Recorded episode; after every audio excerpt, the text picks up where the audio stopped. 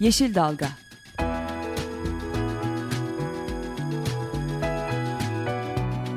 Çevre mücadeleleri üzerine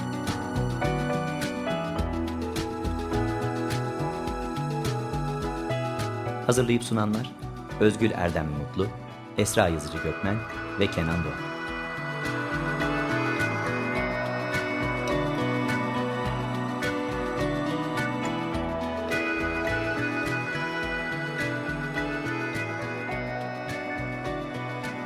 Yeşil Dalga programına katkılarından dolayı Willow Pompa Sistemlerine teşekkür ederiz.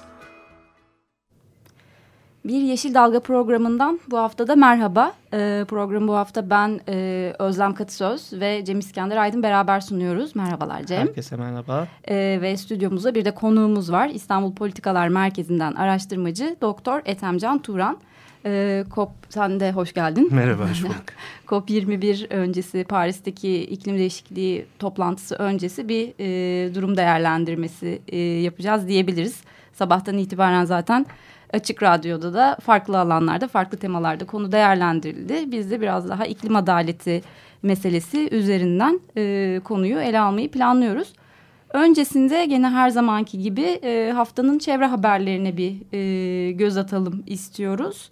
E, nükleer, kömür, jeotermal e, derken aslında bu haftanın konuları da geri elektrik e, fetişizminin evet, birer göstergesi niteliğinde diyebiliriz. Evet, iklim değişikliğiyle de bağlantısı e, yüksek oluyor. Enerji üretimi biliyorsunuz en çok iklim değişikliğine neden olan e, et, etmenlerden biri. İlk haberi ben e, yani biraz kötü bir haber olarak e, vereyim istersen. Hı hı. E, haberimiz Mersin'den Akkuyu Nükleer Santrali ile ilgili. Akkuyu, Akkuyu Nükleer Santrali Anonim Şirketi'nin e, Akkuyu projesi ile ilgili bilgilendirme adı altında nükleer santraller hakkında sunum yapmak üzere e, ilkokullara, okullara bir dilekçe e, sunduğu ve nükleer teknoloji alanında doğru ve faydalı bilgiler, radyasyon ve yaşamımızdaki yeri e, şeklinde bir e, ders e, eğitim vermek istediğini e, öğrendik. Bununla ilgili Mersin'de nükleer karşıtı platform e, bir tepki gösterdi, bir basın açıklaması yaptı. E, ve hani zaten birazcık e, kendi içinde de e, çelişkili bir e, başlığı var. Radyasyon ve yaşamımızdaki yeri diye. Aslında radyasyonun yaşamımızda bir yeri olmaması gerekiyor. E, bunun hani e, şey olarak e, saçmalık gibi geliyor biraz bana. E, tam da bu Rusya ile olan ilişkilerimiz öncesinde bu nükleer santralin durumu da birazcık ka karışık. Hani e, biliyorsunuz Rosatom yapıyor Mersin'deki Akkuyu'daki Akkuyu'daki santrali. E, bakalım ne olacak hani işte sözde e, dışa olan bağımlılığımızı düşürmeye çalışıyoruz nükleer santral yaparak ama bir yandan da göbekten Rusya'ya bağımlıyız. İlişkilerimiz ne olacak? E, birazcık politik meseleler e, karışık hale geldi. Evet bir yandan bu nükleer santralin e, Akkuyu nükleer santralinin e, ÇED raporunda da nükleer santralin orada bir turizm değeri olarak bir turizm potansiyeli olacağına dair de ifadeler vardı. Yani hani öyle bir ÇED raporundan böyle gelişmeler yaşanması da aslında e, normal karşılayabiliriz herhalde. E, normallerimizin anormalleştiği dönemlerden geçtiğimiz için. E, diğer haberlerimiz aslında güzel haberler. Biri e, kömürle ilgili Amasra'dan e, bir e, kömürün e, termik santralin e, parçalara bölünerek e, yapılmaya çalışılan ÇED e, süreci durdurulmuş. Lavar tesisiyle ilgili ÇED gerekli değildir kararı. Bu da bir kömür yakma tesisi yani termik santralin aslında ana e, yapılarından bir tanesinin ayrı şekilde e, bir yani ÇED süreci başlatılmış. ÇED gerekli değil karar verilmiş. Ama Bartın e, Amasra'daki inisiyatifler e, olayı e, yani hukuki bir mücadele yürüterek bu e, ÇED gerekli değildir kararının iptalini sağlamışlar. Şimdi aynı aslında hani kömür yakma tesisinin dahil olduğu termik santralinde e, nihayilenmiş çet sürecinin aslında buna istinaden yeniden ele alınması ve aslında iptal edilmesi gerekiyor. Bir de hani aynı bölgede 78 kilometrelik bir alanda 13 tane e, termik santral planlanıyor. Zaten Etemcan da yakın zamanda evet. o bölgedeydi. Oraya yani ben ilgili... özellikle tam söylediğin üzerine belki bir kısaca bağ, hani bağlayalım meseleyi istiyorum. Ee, bu tarz e, zaferleri önemsememiz gerekiyor. Biz genellikle Türkiye'de ekoloji mücadelesi içerisinde hep aman yandı bitti şöyle mücadele ediyoruz. Bu, bu önemli bir zafer. Yani oradaki hem çevre ekoloji hareketi avukatlarının hem e, Barton platformunun hem diğer bütün yerel bileşenlerin e, mücadelesi çok değerli, çok önemli. E, o yüzden ben onları tebrik ediyorum buradan. E, bu zaferleri daha fazla paylaşmaya ihtiyacımız var. Bence daha böyle apokaliptik kıyamet senaryolarından çok. Ya onlara Hı hı. birazdan muhtemelen gireceğiz Evet. ama e, daha gerçekten elle tutulabilir zaferleri konuşalım istiyorum. Hani biz e, hem Türkiye'de hem küresel ölçekte iklim adaletini sağlamak açısından e, bir şeyler başarabiliyoruz, başarıyoruz. E, bunların daha fazla üstünde durmakta fayda var belki de. Evet yani ye- yerellerin motivasyonunu, mücadele anlamında motivasyonunu yükseltmek açısından da bu çok kıymetli. Şimdi benzer yine bir iyi haber, e, kötünün iyisi diyeyim. E, jeotermalle ilgili Aydın'dan. Aydın'da da ciddi anlamda bu işte jeotermal kaynakların değerlendirilmesi ve işte temiz enerji, temiz elektrik adı, adı altında bir, ta- bir takım projeler yürütülüyor biliyorsunuz. Ee, yani bu hani çok temiz enerji olarak e, desteklenen, hani lanse edilen bu çalışmaların aslında Aydın'da tarıma, e, tarımsal üretime ciddi etkileri olduğu zaman içinde çiftçiler tarafından, oradaki çiftçi örgütleri tarafından da tespit edildi. Şimdi orada gene bir ÇED gerekli değildir e, kararına e, karşı verilen mücadeleyi kazandılar. Aydın'da işte jeotermal enerji tesislerine yönelik bunu bir emsal karar olarak da diğer bundan sonraki projeleri de yansıyacağını umuyoruz. Yani herhangi bir enerji tesisi yok çevresel etkisi olmayan ve hani o Evet yenilenebilir etkileri- enerji de olsa e, aslında hepsinin en iyi şekilde e, değerlendirilerek e, etkilerinin yani belki iklime iklim değişikliğine bir etkisi olmuyor ama toprak kullanımıyla ilgili çok yüksek e, etkileri olabiliyor. Enerjiyi yoktan var edemiyoruz. Evet. Yani orada e, Bir şey kullanıp birazdan yapmak. belki benim mühendis tarafım biraz bastırır o noktada. Enerjiyi yoktan var edemiyoruz. Üzerinde durmakta fayda var. Ee, evet şimdi e, bu yerel mücadelelerden biraz daha ulusal e, mücadelelere dönelim. E, konuğumuz e, önce de söylediğimiz gibi e, Sabancı Üniversitesi İstanbul Politikalar Merkezi'nden Doktor Ethemcan Turhan e, bize biraz daha e, bu iklim değişikliği sözleşmesinin e, yerel mücadelelerle olan ilgisinden bahsedecek. Ama önce e, bu hani Paris'te yapılacak iklim zirvesi bizim COP dediğimiz kısaca iklim e, zirvesinin o toplantının birazcık içeriği ne olacak, nedir, neden önemli? Bize kısaca bahseder misin bu konunun çalışan, uzun süredir çalışan, takip eden e, bir uzmanı olarak? Tabii e, memnuniyetle. E, şuradan e, başlayalım. Aslında e, Açık Radyo Türkiye'de iklim değişikliği meselesini sürekli böyle sırtına kapmış götürüyor. Sabahtan beri de her iki bizden önceki iki programda da bu konuşuldu. Ama bunu belki de tekrar tekrar etmekte her zaman fayda var. Çünkü gerçekten önemli bir dönemece yaklaşıyoruz. E, önümüzdeki pazartesi günü Paris'te e, başlayacak olan iki haftalık Birleşmiş Milletler Zirvesi... E, 1992'de Rio'da imzalanmış olan Birleşmiş Milletler İklim Değişikliği Çerçeve Sözleşmesi'nin 21. taraflar toplantısı. 21. taraflar toplantısı ne demek? E, 21 keredir bu e, çerçeve sözleşmeye e, üye olan ülkeler e, ve bunun dışındaki uluslararası e, örgütler, örneğin Avrupa Birliği e, ve e, aynı zamanda da izleyici konumda olan uluslararası kuruluşlar, sivil toplum kuruluşları buluşacaklar. E, Daha önce 20 kere buluşuldu. daha yani. önce 20 kere buluşuldu. Evet aynen öyle. Ee, yani 20'dir e, bir şeyler yapılmaya çalışılıyor ama 21. neden önemli Hı hı. e, dersek şu yüzden e, 196 ülkeden 10 bine yakın resmi delegasyon temsilcisi, e, 7 bine yakın ziyaretçi, 3 bine yakın e, şu ana kadar akredite olmuş gazeteci Paris'te 2020 sonrasında dünyada e, küresel ortalama e, sıcaklık artışını 100 yıl sonuna kadar 2 dereceyle sınırlamak için bir uluslararası anlaşmaya varmak için uğraşıyor olacaklar. 20 yıldır uğraştılar. E, nereye gelebildiler dersek e, en önemli kavşaklardan bir tanesi e, COP e, 15 e, denilen Kopenhag'da 2009 yılında yapılan zirveydi. Büyük bir hayal kırıklığıyla e, sonuçlandı bu zirve. Aynı zamanda e, sadece iklim değişikliğine e, çok taraflı bir çözüm bulma konusundaki hayal kırıklığı yaratmadı. Daha sonra ulusal ölçekte de pek çok yerde iklim değişikliği ile ilgili oluşmuş motivasyonun yavaşlamasına, bu momentumun e, duraklamasına da sebep oldu. Çünkü büyük bir hayal kırıklığı yaşandı. e Evet, o zaman bu önemli değil mi? Herhalde Dedik hani ya zaten olmuyorsa olmuyor. Halbuki e, gezegen üzerinde yaşayan insanlar, insan dışı varlıklar e, bunu kaldıracak durumda değiller. E, şu anda yaklaşmakta olduğumuz, içinde yaşadığımız iklim krizi e, bu e, ataleti kaldıracak durumda değil. Ben bir e, yazı yazmıştım 2011'de. Ataletin aciliyeti e, diye. E, özellikle Michael Levy, e, ekososyalist literatürün önemli yazarlarından Fransa'dan Michael Levin'in bahsettiği bir şey vardı. Gerçekten buluşup bir atalet gösteriyoruz birlikte. E, şimdi biraz bu ataleti aşmanın vakti geldi. E, COP21'de e, işte 2020 sonrasındaki uluslararası iklim rejiminin e, bir anlaşmaya varması için çalışma gösterilecek. E, peki e, hani geçen hafta da geçen yani bir 10 gün önce Antalya'da bir G20 zirvesi düzenlendi. Burada da işte e, Group of 20 dediğimiz yani 20'li grup e, diye çevirebileceğimiz ülkeler, dünyanın en büyük ülkeleri bir araya geldiler. Devlet başkanları düzeyinde.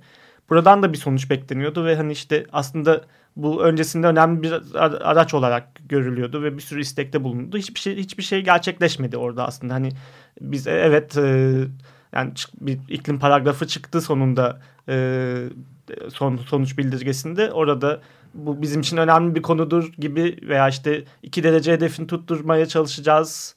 E, ya yani bu tut çalışacağız yani bu bizim evet iki, iki derecenin önemli olduğunu teyit ediyoruz denildi. İşte bu ulusal katkılarımızı yapmaya çalışacağız ve herkese yap, katkı sunmaya bekliyoruz denildi ama e, çok yine bu, içi boş bir paragraf oldu. Yani sivil toplum biraz alıştı herhalde buna. Bir toplantı oluyor, bir şeyler talep ediliyor. Sonunda hani çok önemli görülüyor. Aslında çok önemli fırsatlar bunlar bir şey gerçekleşmesi için. Bir şey olmuyor. Bu COP da, da hakikaten yani gerçekten bir şey olacak mı yani hani bu kadar bir şey yapıyoruz sonunda neye dönüşecek yani hani ee, Uluslararası iklim adaleti hareketinin e, şu yaklaşımını önemsemek gerekiyor diye düşünüyorum ben. E, Birleşmiş Milletler İklim Değişikliği Çerçeve Sözleşmesi, onun e, düzenli toplanan taraflar toplantısı, koplar çok önemli. Bu süreci takip etmek çok önemli ama bu başlı başına bir çözüm getirmeyecek. Biz bu e, Birleşmiş Milletler süreçlerini takip edip ulus devletleri, burada yer alan taraflara e, baskı yapmaya devam ederken bir taraftan da e, kendi çözümlerimizi de e, yaratmak durumundayız.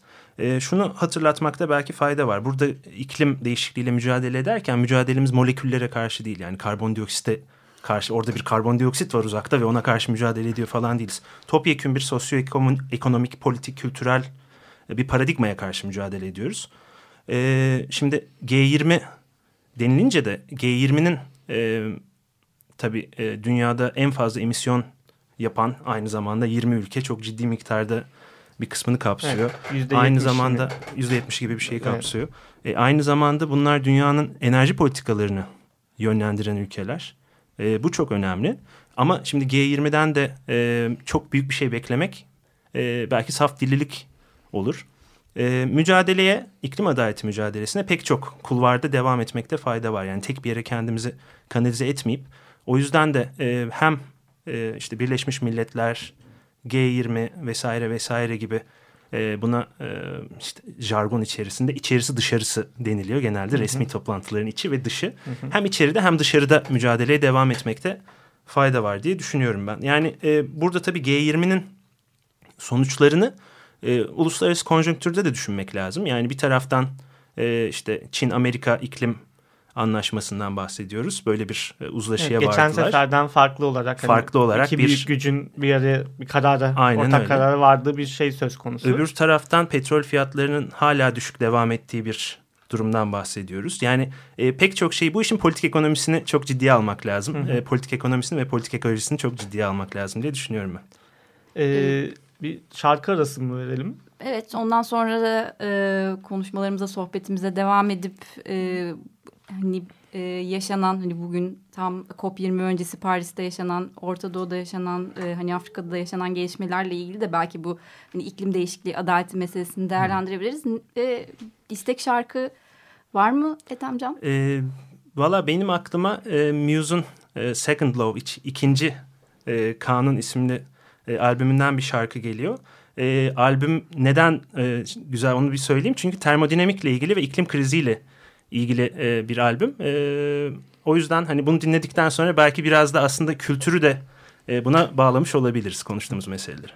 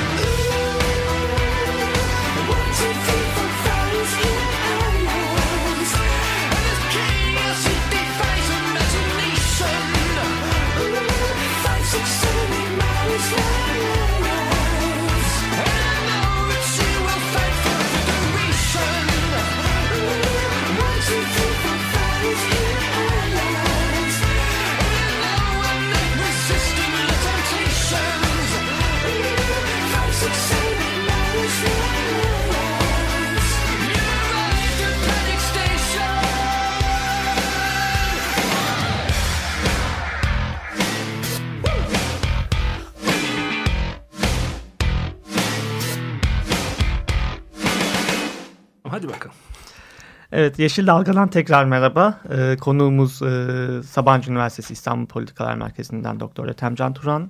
İklim değişikliği ile ilgili COP21 ile ilgili konuşuyoruz. Ee, Ethem Can şimdi şöyle bir soru sormak istiyorum sana. Hani G20 işte en büyük sal- salım yapan ülkeler bunlar ve onlar aslında sorunu çözebilecek ülkeler. Fakat çok tepeden inme bir çözüm olacak bu. Bir yandan da onlar sadece 20 tane ülkeler. Kalan bir de 170 tane diğer ülke var. Ve e, bunlar küçük ülkeler ve yerel hareketler vesaire var bunun içinde. Hani bu ana akım di- diyebileceğimiz bu G20 dışında e, işte yerel örgütler, taban hareketleri ne yapmayı planlıyorlar, ne öneriyorlar e, iklim değişikliğiyle mücadele için? Biraz bundan bahseder misin bize? Yani çözümünü yani nerede buluyoruz? Madem G20'den bir şey ummuyoruz bu kadar. Hı hı. Ee, belki e, şuradan alayım yine e, meseleyi bilime bağlayıp oradan e, bilimle aktivizm arasındaki e, link çok önemli çünkü iklim değişikliği konusunda. Daha bu sabah e, dünyanın en önemli bilim dergilerinden Nature'da e, Stockholm Resilience Center'dan e, çok önemli bir e, akademisyen Johan Rockström'ün e, yazdığı bir makale var. Orada diyor ki e, şu anki adımlarla yani ulus devletlerin işte bir araya gelip attığı adımlarla böyle adım adım ilerleyerek e, Ulusal katkı küçük. ulusal katkılarla yapacağını ufak ufak şeylerle şeylerle, aslında evet. erişmemiz gereken e, karbonsuzlaşmanın yüzde ikisini kadarını falan yapabiliyoruz. E, daha ciddi bir e, yüzde üç, yüzde dört e, ötesinde yani bu e, şeyi arttıracak bir e, gerçeklik için bizi e, oranımızı gerçekten iki dereceyle limitleyecek olan olasılığa götürecek gerçekten o büyük belirsizliği ortadan kaldıracak bir şey içinse radikal bir realizme ihtiyacımız var diyor. Radikal realizm ne demek? İşte kömürden çıkmak demek, e, yerel tarım uygulamaları yapmak demek, kentleri kentleşmeyi yeniden düşünmek demek, sosyal toplumsal organizasyonumuzu yeniden düşünmek demek. Aynı zamanda hem kuşaklar içi ve kuşaklar arası e, adalet, eşitlik, e, hakkaniyet bu meseleleri yeniden düşünmek demek. Şimdi e, ben biraz e, meseleyi kişiselleştirerek e, şey yapayım. Benim e, altı buçuk aylık bir oğlum var Çınar. E, 2050 yılı çoğu projeksiyonda e, baktığımız zaman iklim modelleri işte 2050 yılına, 2040 yılına e, falan bakar. E, Çınar o zaman 35 yaşında olacak. 2009 yılında iklim adaleti hareketinin sorduğu soru şuydu o zaman. E, gençler olarak hatta mavi tişörtler vardı. Şey 2050 yılında siz kaç yaşında olacaksınız diye müzakerecilere bunu soruyordu.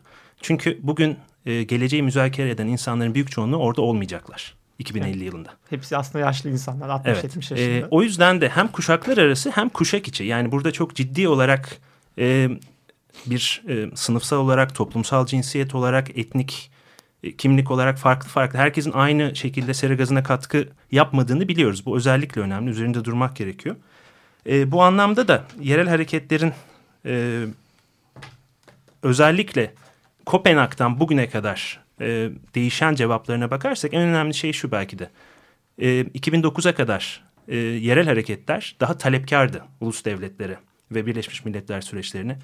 Yenilenebilir enerji istiyoruz, şunu istiyoruz, bunu istiyoruz falan bir talep vardı. 2009'dan 2015'e gelindiğinde ise kurucu bir irade görüyoruz.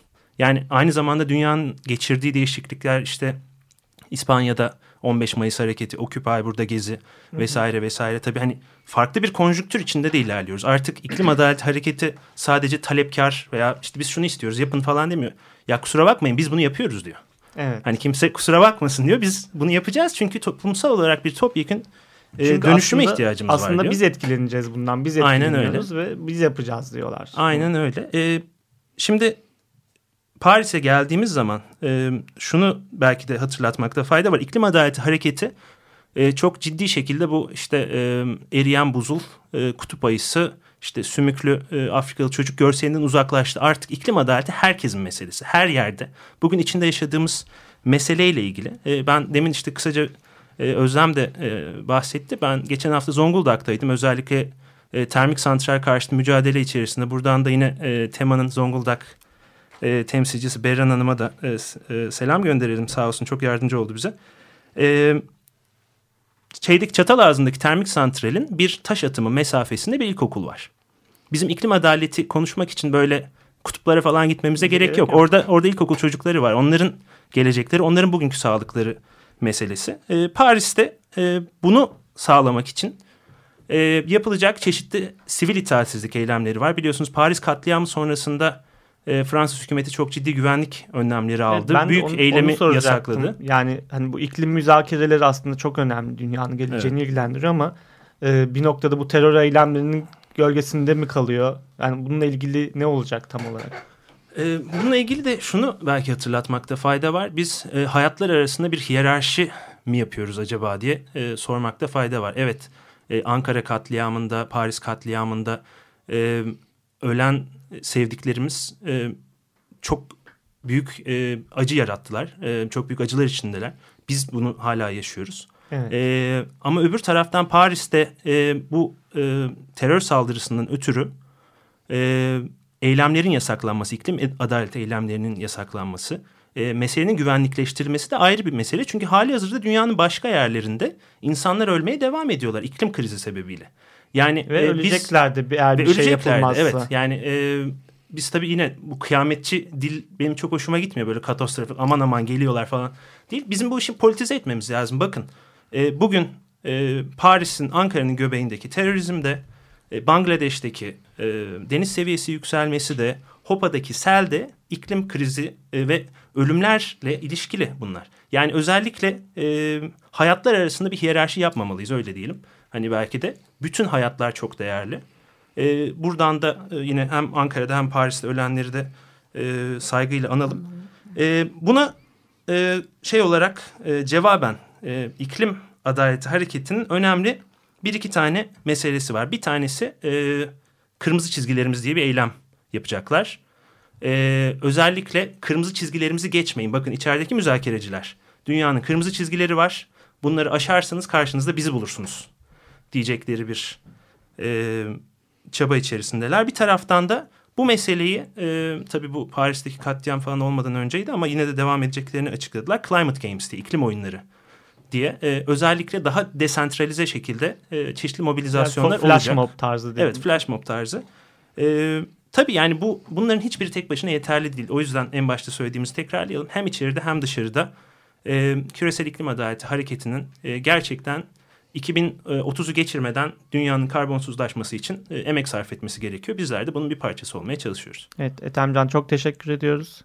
E, programı kapatmadan önce yine e, iklimle ilgili e, bir iki duyurumuz olacak. Evet, bir tanesi Salt e, Beyoğlu'ndaki bir e, çalışma faaliyetten bahsedeceğiz. Bu e, Salt Beyoğlu gelecek kuşaklar için e, kültür mirasının koruyucusu ve bilgi üreticisi olarak müzelerin bu iklim değişikliği gibi felaketler e, karşısındaki pozisyonunu, konumunu biraz da irdeleyen bir e, sürece girdi. 28 Kasım'da bir STK fuarı e, var Salt Beyoğlu'nda bu bağlamda.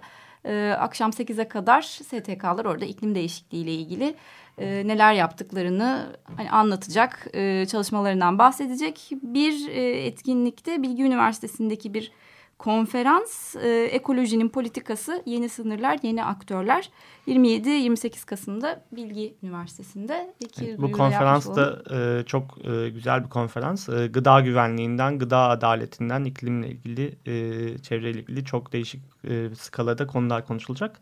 Evet bugün de e, Yeşil Dalga'dan bu kadar.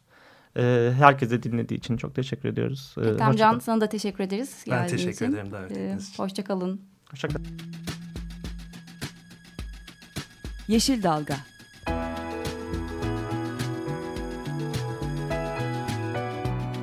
Çevre mücadeleleri üzerine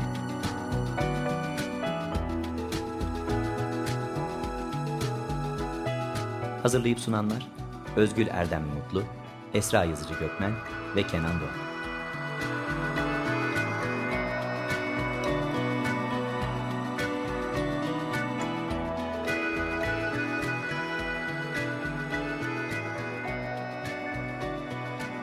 Yeşil Dalga programına katkılarından dolayı Willow Pompa Sistemlerine teşekkür ederiz. Açık Radyo program destekçisi olun. Bir veya daha fazla programa destek olmak için 212 alan koduyla 343 41 41